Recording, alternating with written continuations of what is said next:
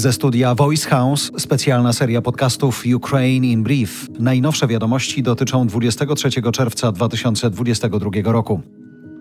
Według brytyjskiego wywiadu Rosjanom udało się skoncentrować wojsko i dzięki temu skutecznie napierają we wschodniej Ukrainie. Jak podsumowuje dziennikarz Jarosław Kociszewski, to nie jest zwycięstwo, tylko wyniszczenie.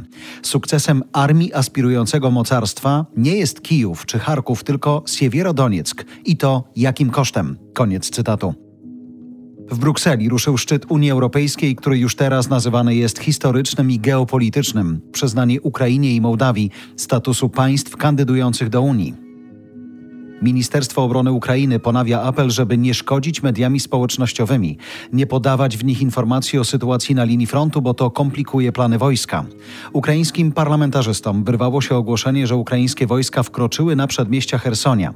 W czasie wojny, przypominają wszyscy, informacje wojskowe są celowo przekazywane z opóźnieniem.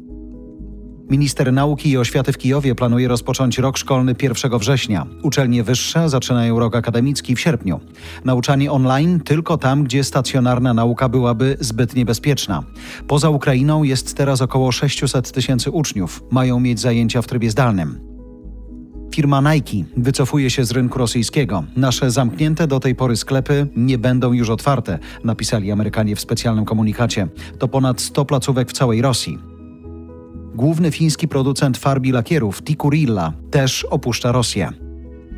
Kryzys wokół ukraińskiego zboża zablokowanego przez Rosję musi być rozwiązany przed nowymi żniwami. Został nam zatem miesiąc, mówiła o tym w Ankarze szefowa dyplomacji Wielkiej Brytanii.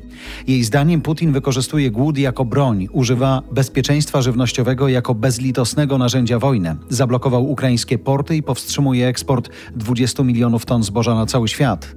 To Turcy próbują teraz negocjować z Rosją rozwiązanie tego konfliktu. Takiej złej opinii Rosja i Putin na całym świecie jeszcze nie mieli. Oceny pogorszyły się w 18 krajach świata, wynika z sondażu ośrodka PRC. Tylko w Polsce aż 97% badanych ma o Rosji złe zdanie, w tym 91% bardzo złe. To było Ukraine in Brief od Voice House. Kierownictwo produkcji Dorota Żurkowska, redakcja Agnieszka Szypielewicz, dystrybucja Olga Michałowska. Realizacja Kacper Majdan. Dźwięk Kamil Sołdacki. Redaktor naczelny Voice House Jarosław Kuźniar.